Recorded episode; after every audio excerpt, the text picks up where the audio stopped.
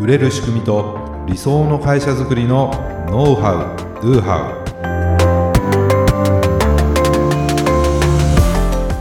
ウこんにちはビズクリエイトの渡辺です。ビズクリエイトの中野です。本日もよろしくお願いいたします、はい、お願いいたします。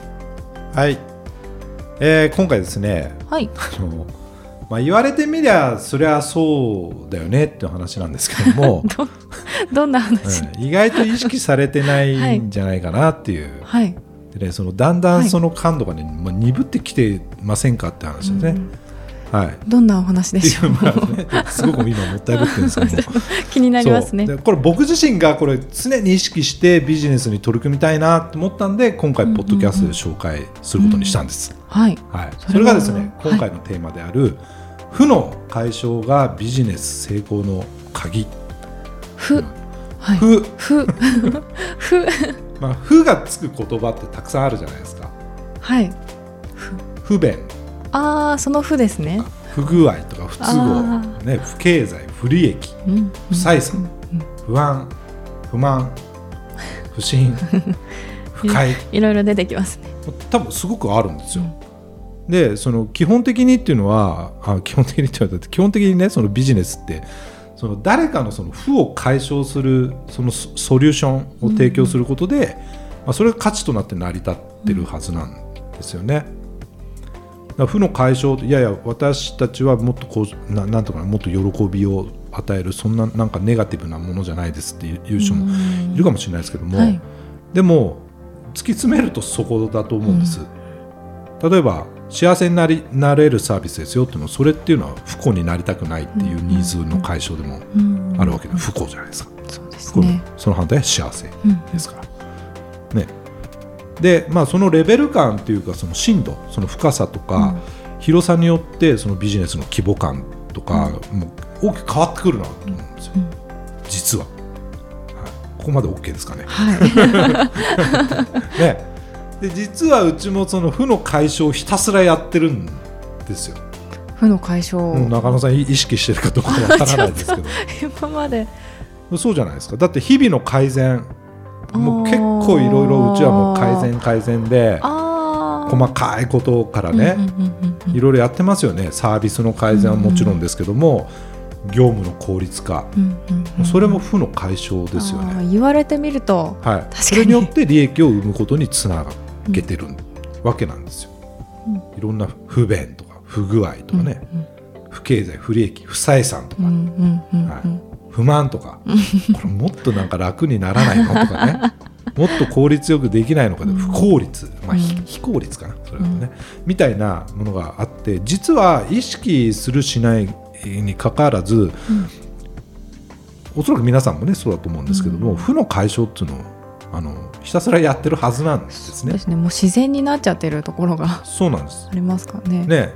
で、まあ、弊社の場合ですと今特にねそのささやかな改善プロジェクトみたいなのがあって、はい。小さな負を見つけて改善していってるじゃないですか、はい。でもそれやるようになってからどうどうですか？あもうかなり変わって改善されてると思います、そうですよね。はい、めちゃくちゃすごいスピードすで改善されてってるじゃないですか、うん。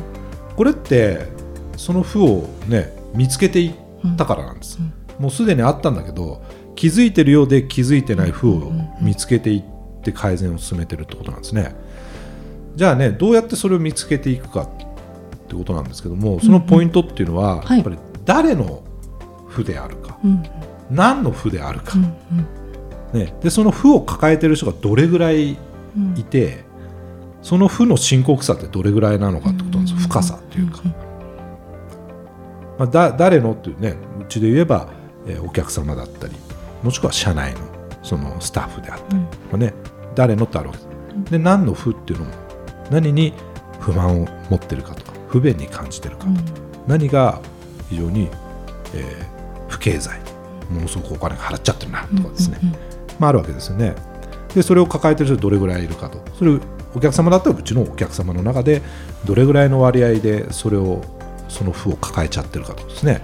社内であればだどれぐらい何人ぐらいの人がそう感じてやってるかとかね。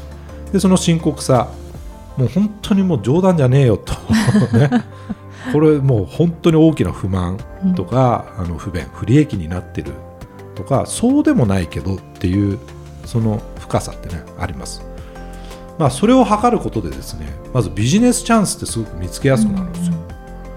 ね、だって負の解消することがビジネスになるわけそうだからですね。はい、そして今あるものも改善が非常に行いやすくなるということなんですね。はい、で先日ねリリースしたそのセミカンはい。これはまさにですねそのイベントとかセミナー運営での負、うん。あとビジネスにとっての負行う人にとっての負これを解消するものだったんですよ。ああ、確かに言われてみると。どうでしょ？うそうですね。負の解消うん。を行うツールなんですよ、うん。だからサービス化されたんですね、まあ、例を挙げると、まあ、そのいろんなツール使わなきゃいけなくてとか使いづらくってっていう不便がある、まあ、それは便利に変わるわけですよいろんなものを使ってとかあのし人手もかかってとか、コストがかかると。要するに不経済だなと。お金かかるなみたいな、まあ、それを経済的になりますよと。で集客の不安とかもあるわけです。でも LP 作ったりとかね集客しやすいページが簡単に作れますよっていうことが不安から安心になる、で思うようにいかなくて不満、クソと、ね。でもそれがセミカン使うことで思うようにいってあ満足みたいななるわけですよね、えー時間も効率化いろんなものが効率化されるからセミナーとかのコンテンツ作りに集中できて満足のいくセミナーができるようになる。不満から満足になるとですね。でいろんなことやんなきゃならない。ストレスがかかる。不快なんですよ。不快感をすごく感じながらやってるけど、セミカンを使うことでそのストレスがなくなって快適になるってことですね。でいろいろそういうものが積み重なって結果的に不利益を生じている、それがセミカンを使うことによって利益になる。どうでしょう？いろいろありましたね。でしょ？はい。いろんな負を解消ししていってる。解消されると例えば不便が便利っていうふうに、まあ、置き換わっていくわけなんですけども、まあ、もっとありますよ。もっともっとある。いろんな負がもう、ね、イベントセミナーのうん。開催運営にはつきものだったと、うん。でそもそもこれっていうのは僕らが抱えていた負だったんですよね、そうですね。はい、僕らが抱えていたいろんな負があった。でその同じように負を抱えている人が多かった。特にうちのユーザー様なんかにはね、でその負の深刻さって、まあ、意外と深かった、ってことなんですよ。はい。じゃあもうそこが分かったから これシステム化しようかなと。うんサービス化しようかなっていうふうに、えーなったわけなんです、ね。まさに負の解消そうですね。がやっぱりビジネスになってるしもうやってることをもう突き詰めてると全て負の解消なんですね、ビジネスってね。そう。ただなかなかそこね最初言ったように常に意識できてるかどうかってことなんですよ、当たり前のようにやってることも実は負の解消になってて、実は違う負もまだあるよと、うん。うん、ことなんです。でこういうな感じで負を見つけて明確にしていくうん。ためにはどうすればいいかって言ったらやっぱりアンテナを立てて、うん。感度よくしてないとダメなんです。うん。常に意識してないと感じ取れない。確かに。日頃ここまで深く考えないですもんね。あんま考えないで そう。はい、でも多分なんとなくそういうのを感じ取って、お客様のサポートしたりとかいろいろしされてると思うんですね。はい、で負をね見つけるためのその仕組みもあった方がいいです。思いついた時に見つけようじゃなくて、常日頃からその負を見つけられるようなものがあった方がいい、うん。まあ、アンケートとかっていうのはその一つだと思いますしはい。まあ、これ仕組みの話になってくるんでねここでこうするといいですよって、まあ、その自社に合ったものを仕組みを作っていってもらいたいんですけども、そうなると顧客とのコミュニケーションって欠かせなくなってくるんです。確かに。はい、とか前回ね前回あのお伝えしたようなその SNS でエゴサーチをしてみる、ああ、それも。いろんな不便不満不安あいろんなものがそこにあるかもしれないんですよ。そこで負を見つけてくるんですよ。ーたくさん出てきそうですもんね。はいでそれをどうフィードバックしていくかっていうのを仕組み作りでは重要ですへえそうなんだ。だけど終わらせてはいけないですよね、うんうんそれをどうにサービスの改善につなげていくかとか常に改善につなげていくことが大事じゃないですか。はい。もしくは新しい負を見つけたら、うん。それが新事業とかうん。新サービスになりうるかもしれないってことなんですよね。ビジネスチャンスですね。ビジネスチャンスもそこで見つけられるかもしれない。で僕らはビジネスチャンスを見つけて新しいサービスを作ったってことですから、うん。まさにそれを実践してきてるってことなんです。ね、だこのように負の解消でビジネスっていうのをもう本当に大きく変えることができるし新たなビジネスを生み出せることができるので、ぜひですね、これ本当に意識して取り組んでみてほしいなというふうに思います。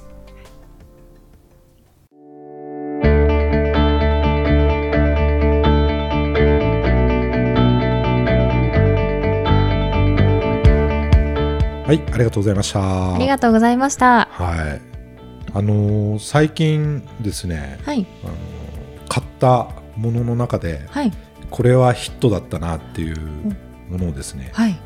ちょっと紹介したいなと思ったんですけども、なんでしょう？気になります。まああんまり中野さんとか女女性はあでも使うかな。うん。あのーなんだろう。